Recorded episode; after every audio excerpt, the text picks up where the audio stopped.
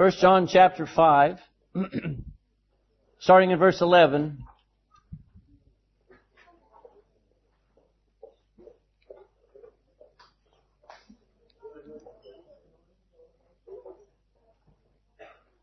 First John chapter 5, 11, 12, and 13.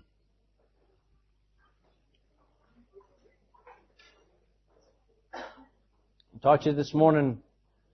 Was Christ's death enough? First John chapter 5 verse 11 says, and this is the record, you're reading the written record right in your Bible. This is the record that God hath given to us, not is giving, but hath given to us what kind of life? I, I heard five of you say it with me aloud again. Eternal life. And this life is where? In His Son. He that hath the Son hath life. And he that hath not the Son of God hath not life. So these things have I written unto you that believe on the name of the Son of God. I'll ask you again this week. Do you believe on the name of the Son of God? Let me see your hands. Alright, listen to what it says to us. That ye may know that you're going to have eternal life. Did I read it wrong? It does not say that you're going to have eternal life. What does it say? That you have eternal life and that you may just believe on the name of the Son of God. Now, uh, some people see hope for heaven this way. They will loudly proclaim, just believe on Jesus and you'll be saved from your sin, hopefully, if you're good enough to the end. That doesn't sound very good. You know why? Because they, they believe this last half, but they only tell the first half. Oh, believe on Jesus, you'll be saved. But what they mean is, but then you gotta live it. And then you gotta keep it. And then you gotta be good enough. So keep believing. You can't stop believing. No, no, as long as you keep the faith, you'll be fine. Hmm. Ask Peter that. Once you believe that Jesus paid for your sins, this is what they'll say. You need now to get to work doing these following things to stay forgiven. So keep believing. Do lots of righteous things. Sounds like Catholicism to me. Make sure that you keep all the laws of God now without fail. As long as you live righteously continuously, you will be fine. Make sure you never sin willfully. By the way, how many of you sin willfully? Come on. But make sure you don't sin willfully. They love that phrase. Because according to the Bible, if you sin willfully, all the righteousness you've done is dumped. I can't do any righteousness. Amen. So, don't worry about me worrying about keeping my righteousness. It stinks. So if I sin, I can lose all my righteousness in a heartbeat. That's no problem. I have His righteousness. Are you with me? Okay. So, but this is how a lot of people are. And the Bible teaches this phrase, which is all over the internet and all over people's minds. Once saved, always saved. What a wonderful doctrine. What a wonderful truth. Once saved, always saved. In much of modern pop theology, no one is really saved from their sin and the punishment of their sin until they no longer can sin. Now, did you hear that? As long as you can sin, in people's minds, you can lose your salvation. So the only time you can actually say that you're saved is when you no longer can sin. We're all doomed. We're all doomed. In a lot of people's minds, God gave them forgiveness for past sins, but He owes them forgiveness for present sins as they work at it but not me. Guess what? God owes me nothing. He didn't even owe me. He didn't even have to save me. He didn't have to give me security. He didn't have to do anything, and yet He did.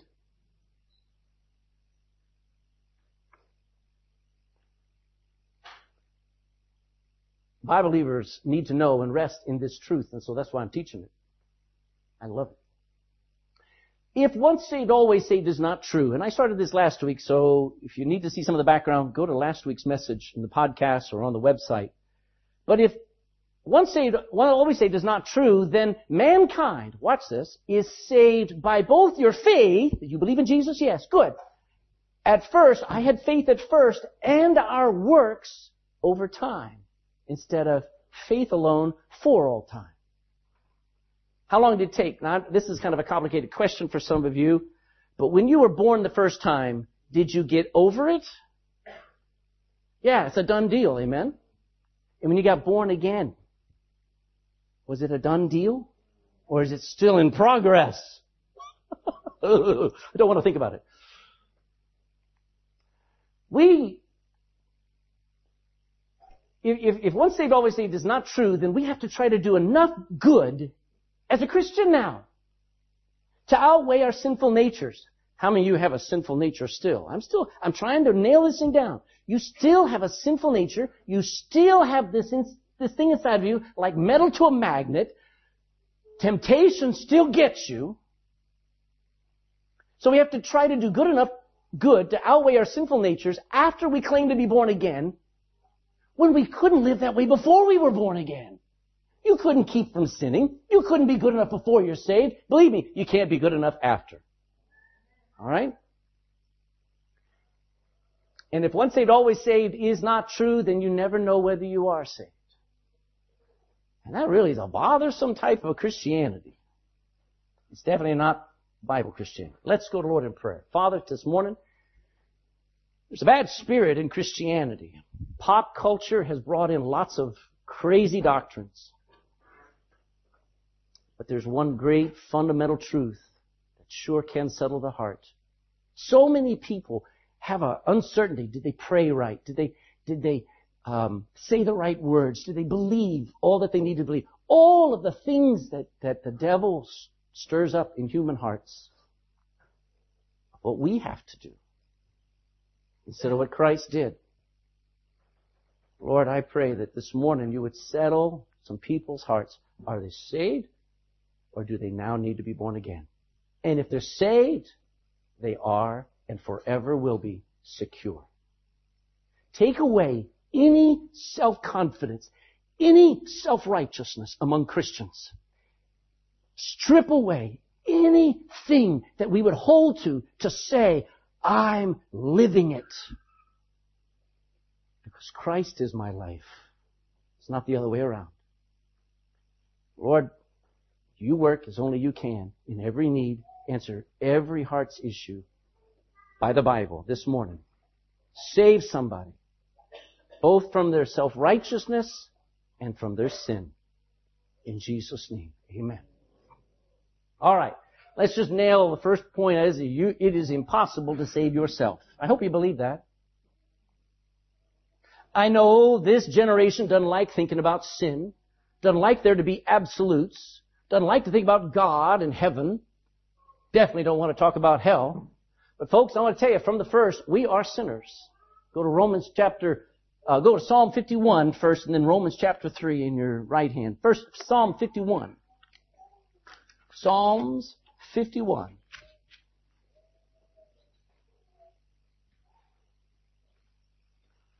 Why do you keep going to the Bible? Why do you keep showing us Bible verses? Because I don't like just giving my opinion. I don't want to hear yours. I want to hear God's. Psalm 51 in verse 5. Behold, I was shapen. I was fashioned.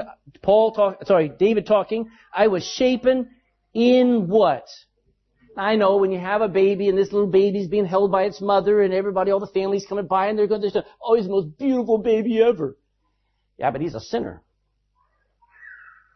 It says that I was shapen in iniquity and in sin did my mother conceive me. Now I'm not talking about the process of conceiving, it's talking about from conception, guess what you are? A sinner. From birth. You come out and all you think about is you. you cry out and you say, feed me, burp me, change me. It's all about you. Some of you are still there. But we're sinners from birth. Romans chapter 3 and verse 23 now. Romans 3:23.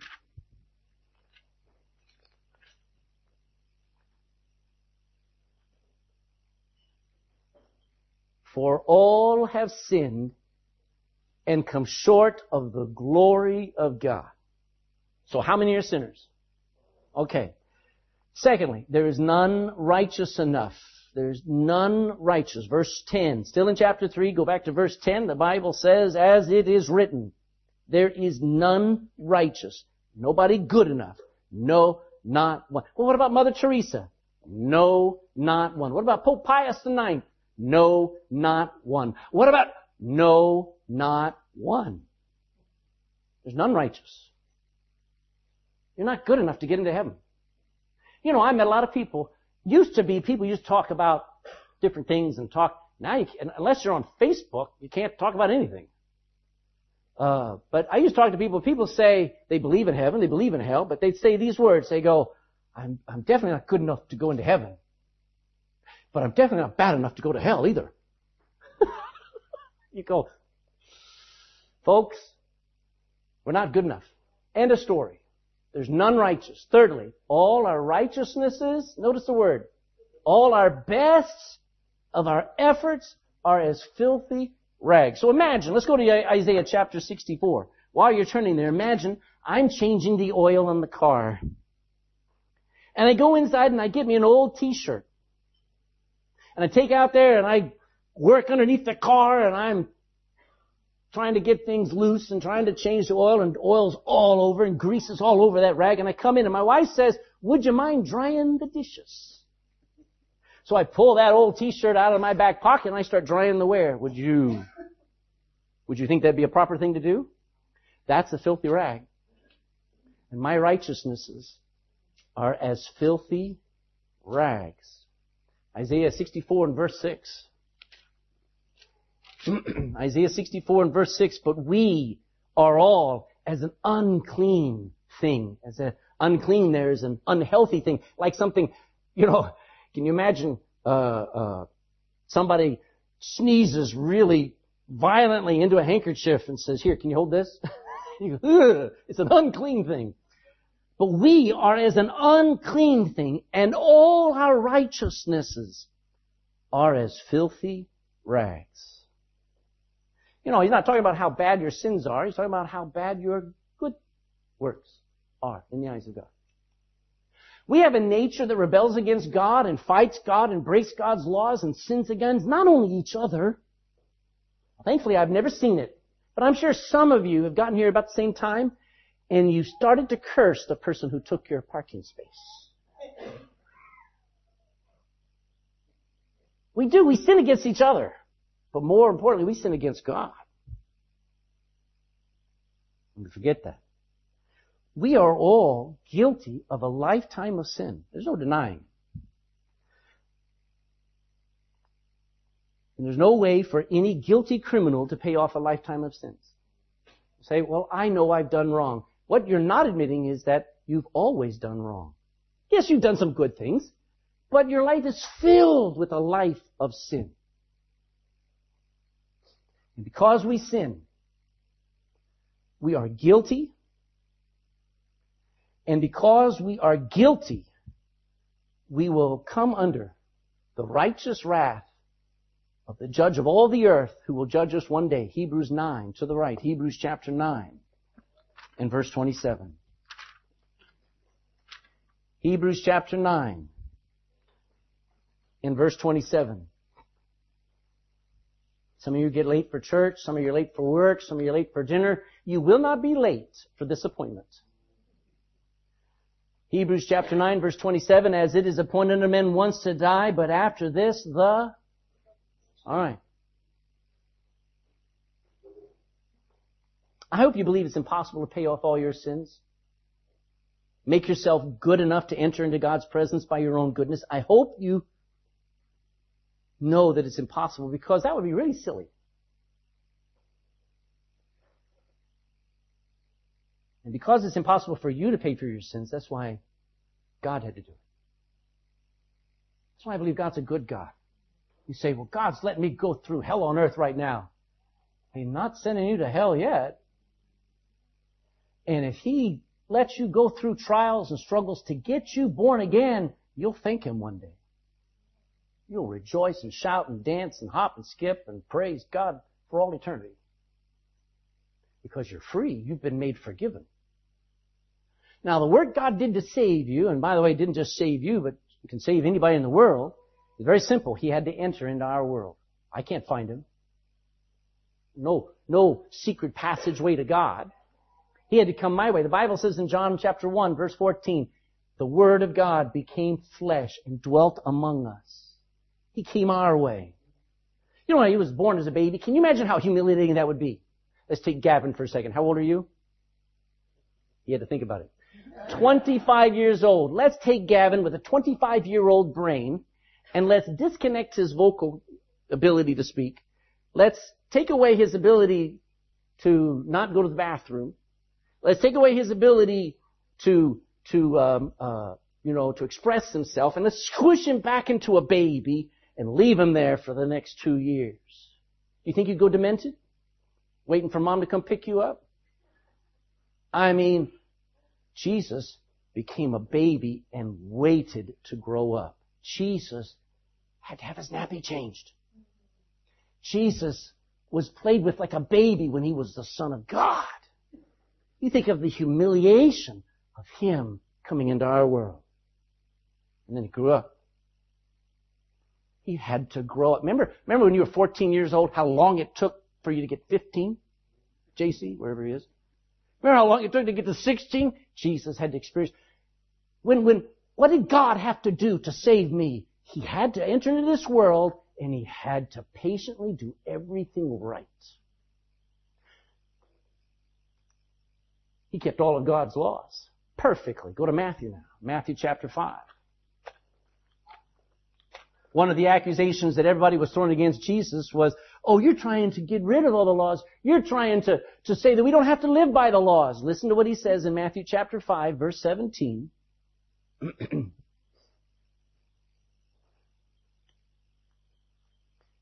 Think not that I am come to destroy the law or the prophets. I am not come to destroy, but what did he come to do? To fulfill. I came to keep them. You know why? Because Craig Ledbetter can't. Lily Greeny can't. Especially Gavin can't.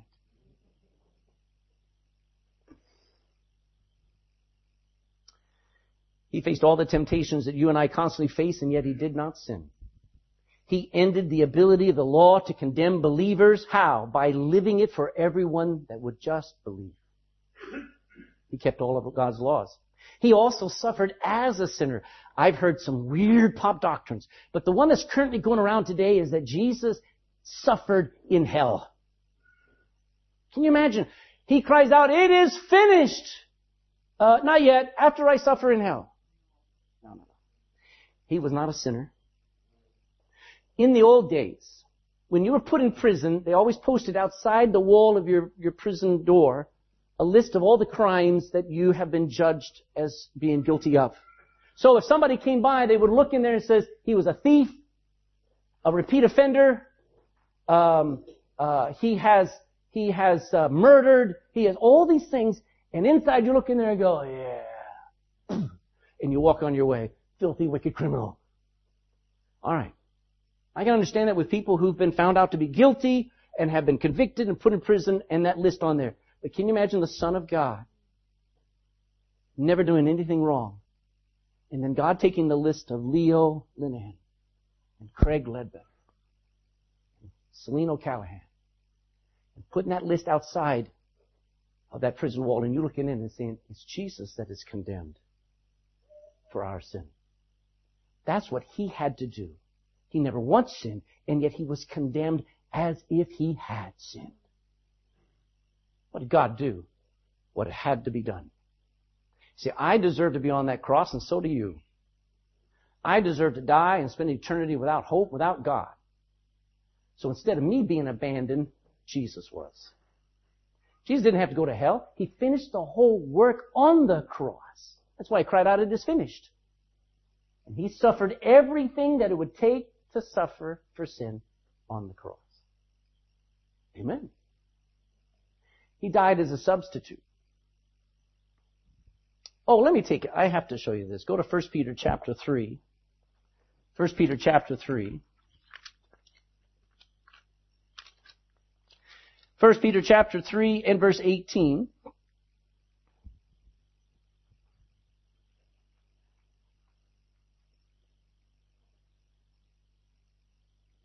For Christ hath also, also hath once suffered for sins. That's a lot of zzz. Lots of sins. The just, he being just, for the unjust. That's me. That he might bring us to God. Being put to death in the flesh, and boy did he experience death in the flesh, but quickened by the Spirit. Uh, 2 Corinthians 5.21 says, For he hath made him to be sin for us, who knew no sin, that we might be made the righteousness of God in him. He suffered as a sinner, and he died as a substitute lamb. Hebrews, go back a few pages, chapter 2. Hebrews chapter 2. In verse 9.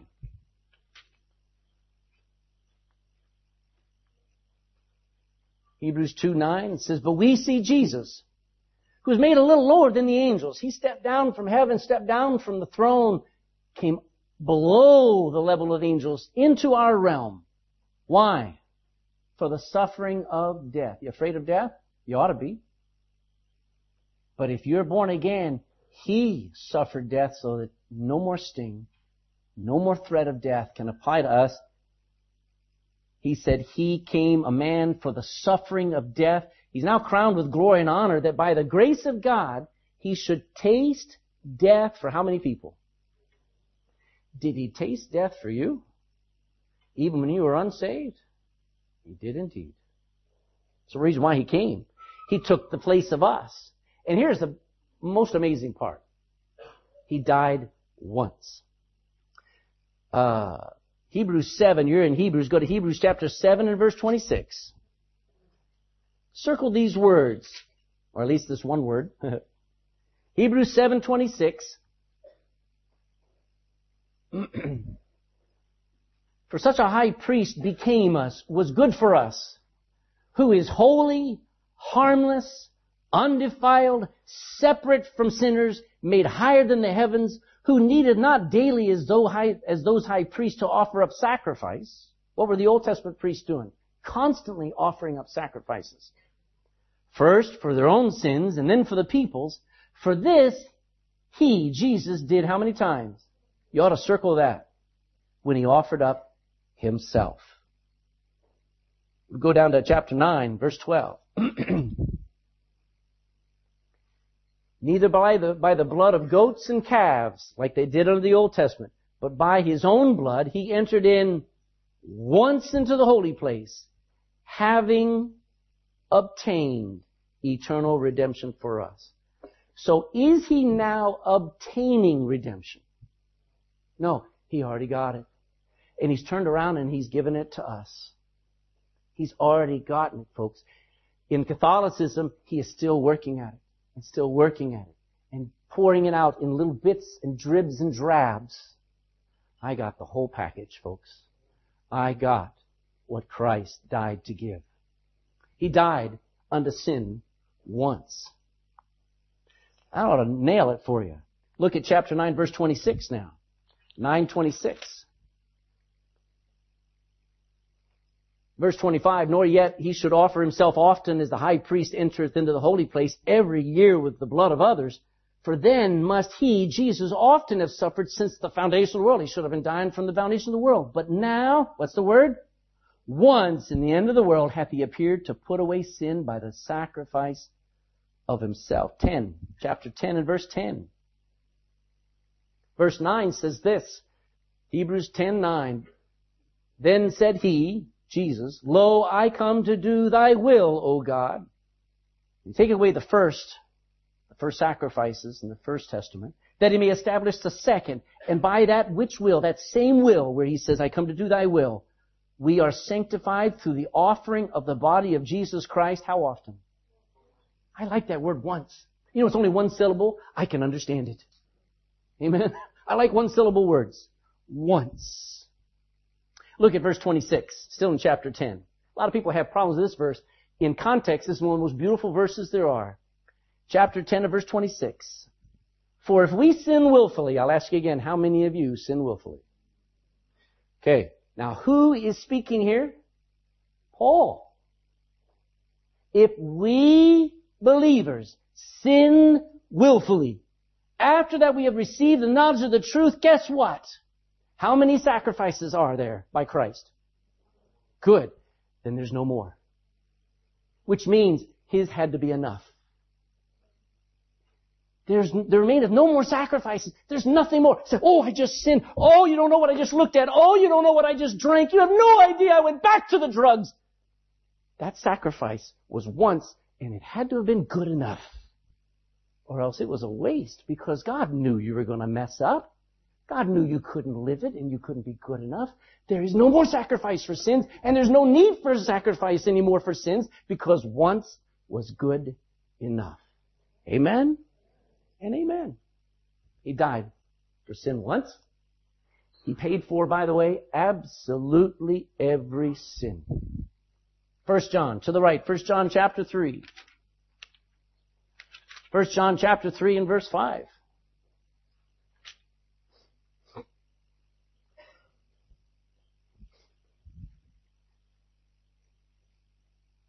First John 3, 5 says, and we know, I hope you know this, that he was manifested in the flesh. He became flesh to take away our what? Don't put in there, take away my past sins. But he hasn't taken away my future. That is stupid theology. Did you know every sin to Jesus was future? He came to take away my sins. Past, present, future. Just believe it. Isn't it wonderful? He died for absolutely every sin. Chapter 2. Still in 1 John chapter 2 and verse 2.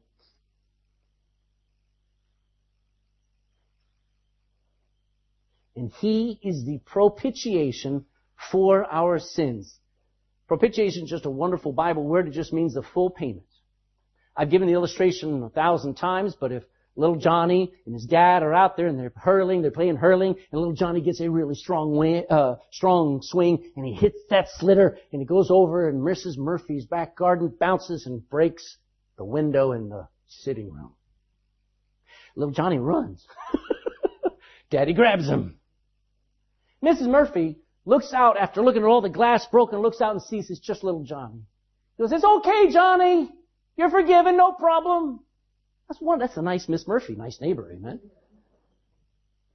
But the window still has to be paid for, right? Alright. God could have just said, you're forgiven. Oh, you're forgiven. Oh, I love you so much. He could have said that, but all the breaking of God's law still has to be paid for. So forgiveness does not take away the price of our sin. And so Jesus didn't just forgive us of our sins, He propitiated. He paid in full for our sins. Does that put hair on the back of your neck? It does, it does everything to understand He fully paid for our sins. If I have to pay for any of them, I'm doomed. End of story. He paid for absolutely, He is the propitiation for our sins as Christians, and not for ours only, but also for the sins of, that's a lot of sin. I mean, if I had a little x-ray machine and had, and was able to find out all the sins in your life, you wouldn't like it. What about the sins of the whole world? Unfound. And yet he paid for how many of them? All of them. Hmm. He made us righteous. Go to Acts chapter 13. Acts 13. Acts 13 verse 38. Paul is preaching. Acts 13, 38.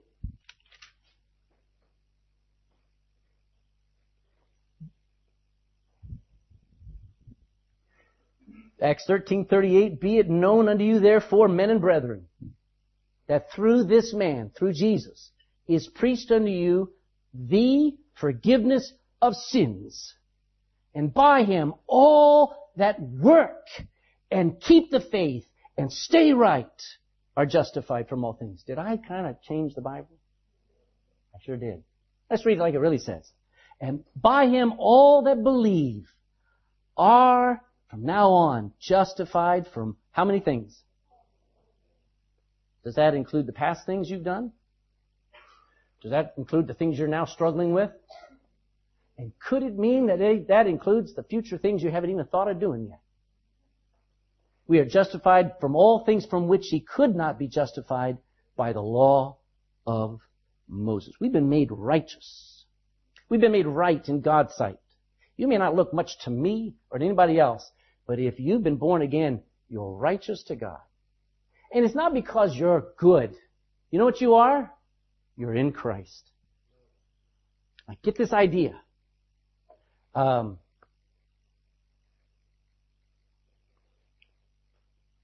when God looked at me before I was saved, all he saw was a sinner. That's all he could see. When I got saved, the Holy Spirit actually took everything about me and hid me in Jesus Christ. God, the righteous judge, now looks and he says, is that Ledbetter? He looks like my son. I see no spot in him. and I'm in there going, I'm not moving. because this is the best place in the world to be. I'm in Christ and Christ is righteous. Amen. I'm in His righteousness. I, I have a relationship with God because He's my door. He's everything I've ever needed. That's why I follow Him. He made me righteous. Not that He made me perfect. See the difference? You know, when you get married, you know what you think. Oh, she's married Mr. Perfect. We're going to have a perfect relationship. She'll fix perfect meals. I will come home at the right time. I will always do everything she asks. Boy, that lasts 10 minutes. Just because two people got married didn't make them any better at all. As a matter of fact, two agitated sinners put together make two really agitated sinners. You need a third party in there, Jesus Christ. But you know, when I got saved, He didn't all of a sudden sprinkle fairy dust on me and make me Mr. Perfect. But He sure made me forgiven and righteous in His eyes. I'm forgiven, folks. made us righteous.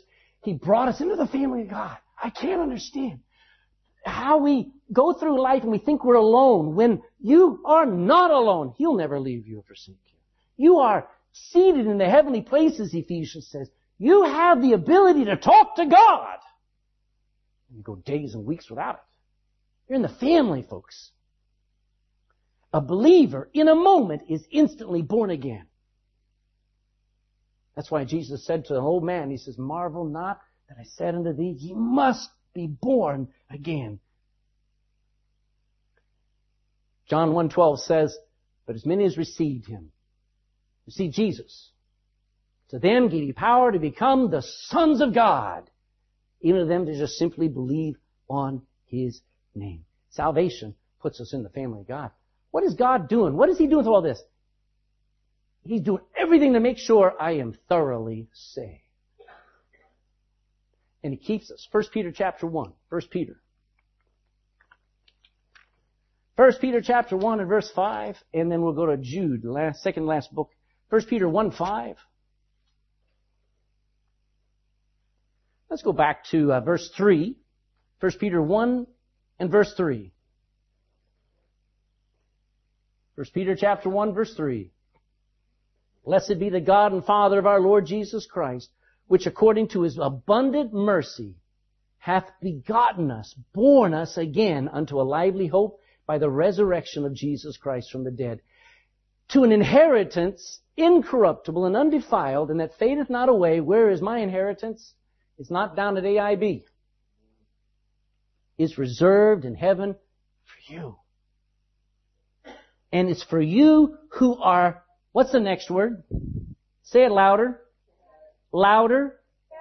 Well, I got six people. How about everybody saying, who are kept by the power of themselves? Thank you. They're kept by the power of God. How powerful is God? All powerful. We say there's some sins that, I'm telling you, there's got to be some sins that No, there is no sins. There is nothing that can break the power of God. You're kept by the power of God through faith unto salvation, ready to be revealed in the last time. This is looking forward to His coming back and the future where I'm going to be put back together as a body, soul, and spirit with a new body, but I'm kept. Go to Jude, just before Revelation, Jude chapter 1 and verse 24.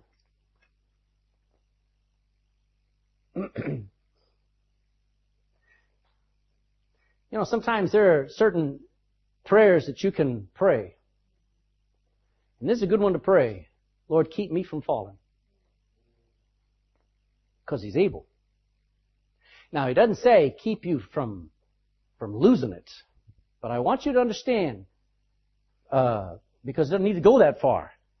But look at what He says. Now unto Him that is able to keep you from falling. And what is He able to do? To present you faultless before the presence of His glory with exceeding joy. The emphasis is not on you having to be faultless. The emphasis is on you letting Him keep you faultless.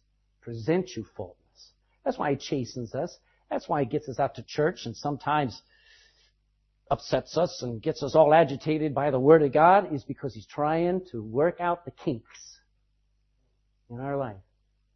So that we come like a bride with every wrinkle and spot gone and like that bride coming down the middle aisle there, she's perfect. And that's what we're going to be.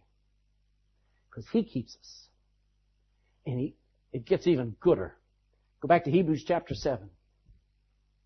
Hebrews chapter 7 verse 25. Hebrews 7:25.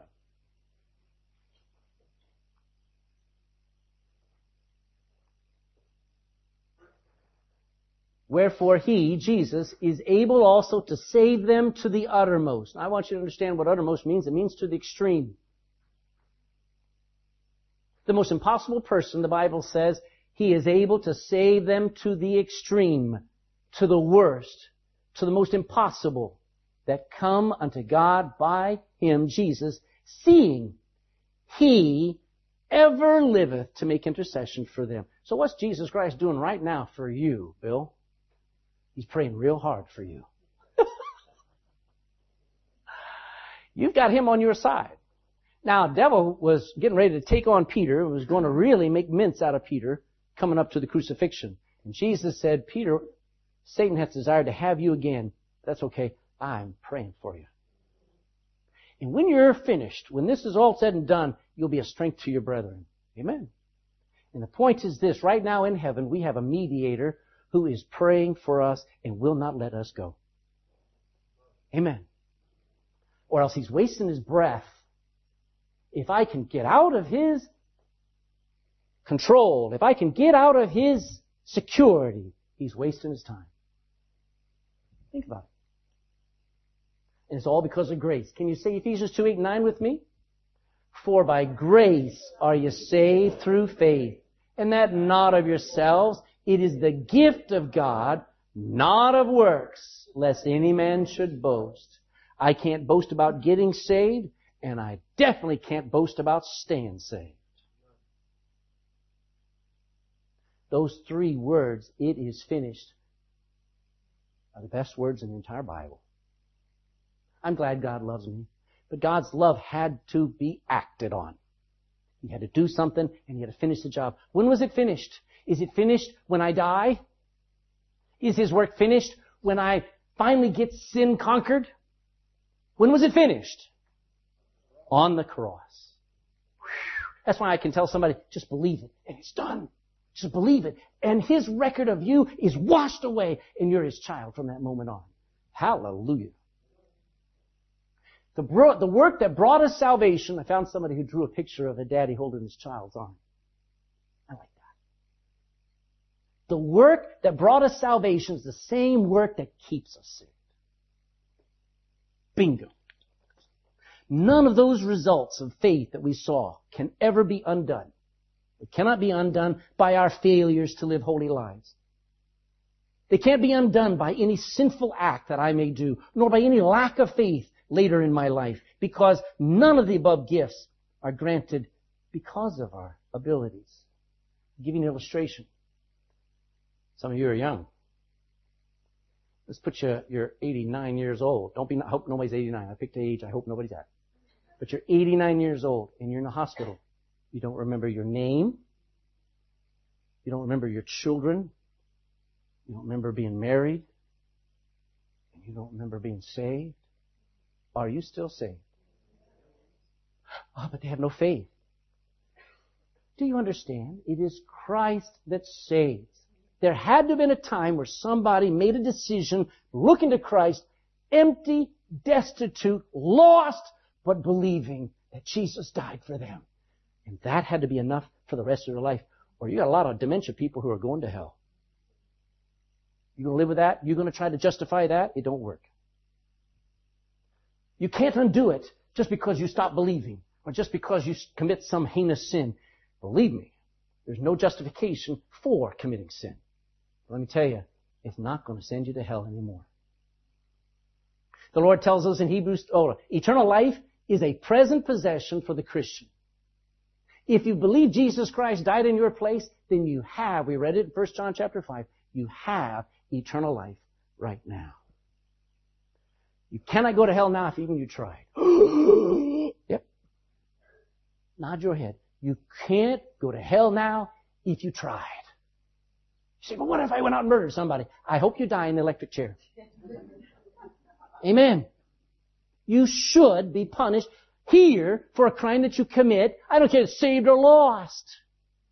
But your soul is what we're talking about. We're not dealing with your stupidity and your sin. We're dealing with did Jesus die for sin? Yes. He didn't die for good people. He didn't die for people who would live it. He died for sinners, ungodly sinners. And if he died for ungodly sinners, and if they happen to be ungodly after salvation, it's good enough. You couldn't go to hell if you tried. You'll probably go to heaven real fast, though. Early. The Lord Jesus tells us in Hebrews that He hopes to never leave you. I'm quoting from a different Bible the, the, the CIV, the Craig International Version. No. What does the Bible say in Hebrews 13:5? Go there. You're in Hebrews 9, go to Hebrews 13. Hebrews 13:5. Let your conversation be without covetousness. What do you talk about all day? Oh, I wish I had this. Oh, I hate my car. Oh, I wish I had a better job. Uh, let your conversation be without covetousness and be content with such things as you have. Why? For he hath said, he has promised, I will never leave thee, nor forsake thee. What a lame promise if he says, unless you blow it. He didn't say that, did he? He said, I ain't, I ain't pulling out on you. Well, I might pull out on God. Go right ahead and try. He's not letting you go. Thank God. Thank God, thank God, thank God, thank God. He'll never leave and forsake his people. And that's worth believing. Devil's robbed a lot of Christians of their joy because they don't, they can never rest that it's done. The only thing to do to be saved, well, what must I do to be saved? Nothing. Isn't that reassuring? Just believe that Jesus died for you in your place because he did it all. And then accept, accept his life for yours as a gift. He gave you his life you gave him your sin and look what it cost him. He gives you his life and look what you get away with. Wow. Believe on the Lord Jesus Christ, I think is the phrase that Paul and Silas said to that Philippian jailer who came into the prison there trembling and saying, what must I do to be saved? And all Paul and Silas could say is believe on the Lord Jesus Christ and hope to be saved. He didn't say that, did he? And thou shalt be saved and get your whole house saved. Go to John chapter 6. Gospel of John chapter 6 and verse 27.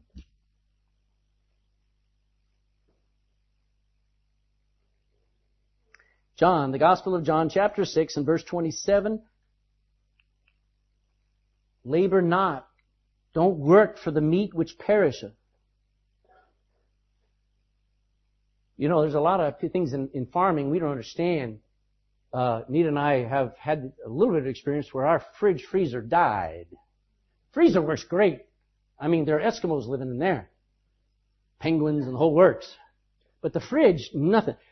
You know, you work, but put, put it in your mind, people who farm and they, they get the crops, they, they, they try their best to get them in to, to, um, uh, silos on time and, and get them all processed and, and uh, uh, uh, separated from the chaff. They do all that because if you don't do it in time, it spoils. It goes off. And all that effort is wasted. And Jesus said, labor not for the feed, for the meat, for the food which perisheth, but labor for that meat which endureth unto everlasting life, which the Son of Man shall give unto you, for him hath the Father, have God the Father sealed. Then said they unto him, Wow, well, what shall we do that we might do the works of God? And Jesus answered and said unto them, This is the work of God, that ye believe on him whom he hath sent. He stops them right there. He says, just trust me. Just climb on my back and let me take you all the way home. What do you have to be to be saved? Just believe that he did it all. I'm sorry, people don't understand. I don't understand. How, how does that save me? It just does. By believing in such a powerful event when you don't deserve it, frees you from sin, frees you from judgment, and makes you ready to enter into the presence of God because Jesus then steps in and gives you the gift of eternal life just because you asked for it. Let him save you today. Wouldn't it be sad to come into a church like this and hear week after week after week, please get saved. Won't you get saved? Why not today? And then you go off here and you get into a car wreck and you go off into eternity and there's no second chances. Salvation is settled. It depends only and completely on Jesus. Four thoughts. Number one, that means salvation is not yours to lose. Your salvation is based entirely upon the finished work of Jesus Christ. He lived the perfect life, not you. He died, not you, thankfully. He rose again victorious over sin and death. He intercedes right now for all of us as our mediator. And folks, perfection is not expected of us anymore. I've been placed into perfection. I've been placed into Christ. You didn't earn salvation by any work of your own, and you can't lose salvation by any work of your own. Salvation is not yours to lose. You say, well, I got it. Yeah, He put it in you, but He sealed it in. It ain't leaking out. It means Jesus promises to keep us saved. My life verse is Philippians 1 6. Being confident of this very thing, that he which hath begun a good work in you will perform it until the day of Jesus Christ.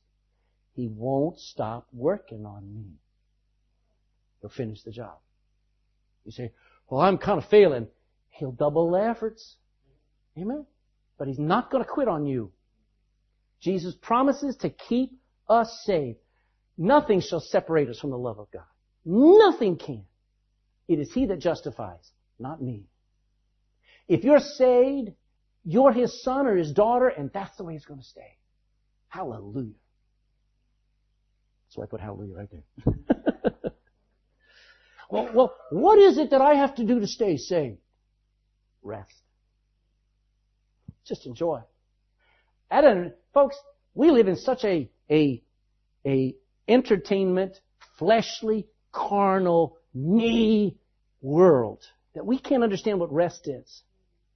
If we could go back a hundred years where we had to work 12 and 14 hours a day just to put food on the table, if we had to work to, to, to milk the cows and to, to pull the calves, if you don't know what that means, I'm not explaining.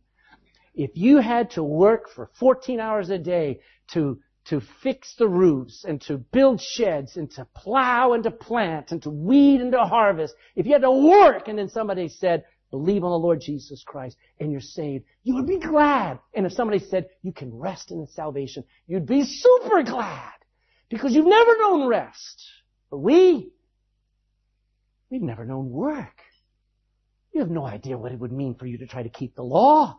You have no idea what it's like to break your back trying to do every jot and tittle. When you finally realize just how much you have been given in Christ, that you can just sit back and enjoy the day. You can enjoy the storm. You never were responsible for saving yourself to begin with, and you are not now responsible for keeping yourself saved now. So rest in such a great gift as the forgiveness of your sins. Go to Isaiah chapter 30, and it's our last verse. Isaiah chapter 30.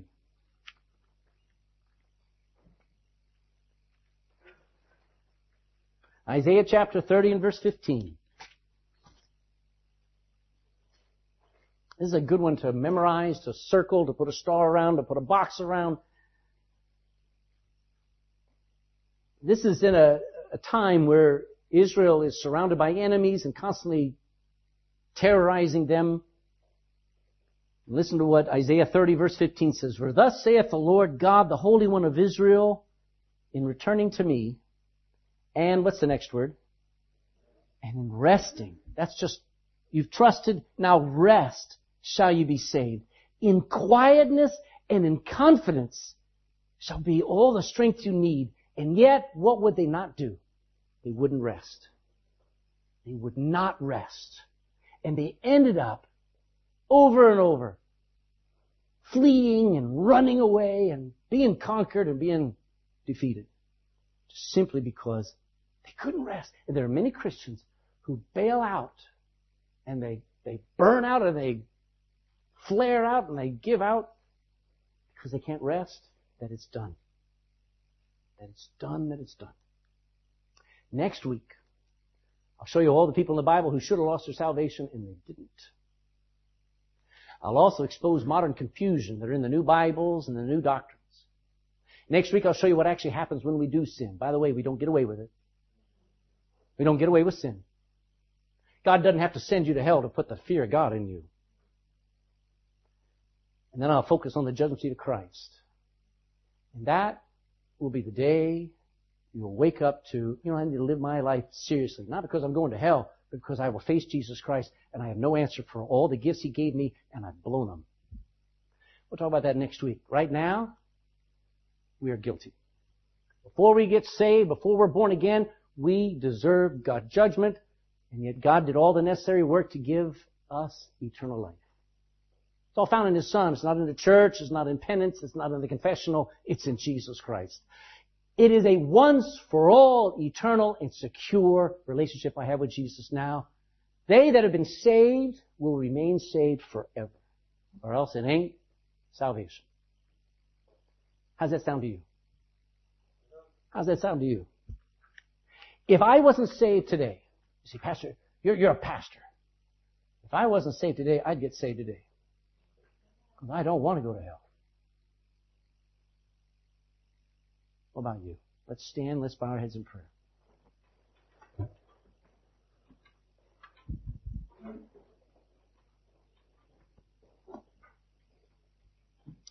No talking, no looking around, every head bowed, every eye closed. You know, the devil will give you everything to think about except what you need to think about. What you need to think about is death right now. And yeah, they got morphine. They got counselors. The world's got everything to sort of smooth over that fear. But let me tell you, there's no way to take away that fear outside of Jesus Christ. He died to take away the power of death over a believer. Has He taken that away from you? Has He given you Himself? If He has, man, your life ought to show it. I mean, you can't be married and it be hidden. That is, if you love her. You can't, you, you, you can't hide Christ in your life. If He's there, it'll show. Don't let all the confusion and all the stuff go through your head about, am I really saved? Am I, am I living it? Am I good enough? Settle it. It is finished. I'm not living it. I'm messing up. But because of Christ, I constantly come to Him and say, Lord, keep me from falling. Keep me from messing up. Make me more like your Son. Make me Make me a Christian. I may be saved, but I want to be a full-fledged, walking, talking Christian. He'll give it to you. He already gave you eternal life. Let him give you assurance and rest now. Father, I pray that uh, these words weren't too thick, too much. I pray they would settle some very, very important foundational, fundamental doctrine that it's by faith alone that we're saved. And it's by grace alone that we are kept. Never is it of works. It can't be. Yeah, there's some little questions and issues, but wow, it's been settled. because it is finished. I pray that we would settle in our hearts and we'd live like we're saved. We'd live like we belong to you. We're not our own anymore. We're bought with a price. I don't have to stay saved, but I ought to glorify God in my body and in my spirit. Pray that we would. I pray that we would realize this puts a whole new light on how I'm supposed to live. I don't live to get forgiven. I don't live to be righteous. I live to glorify Jesus. Pray that we do. By your grace in Jesus' name. Amen.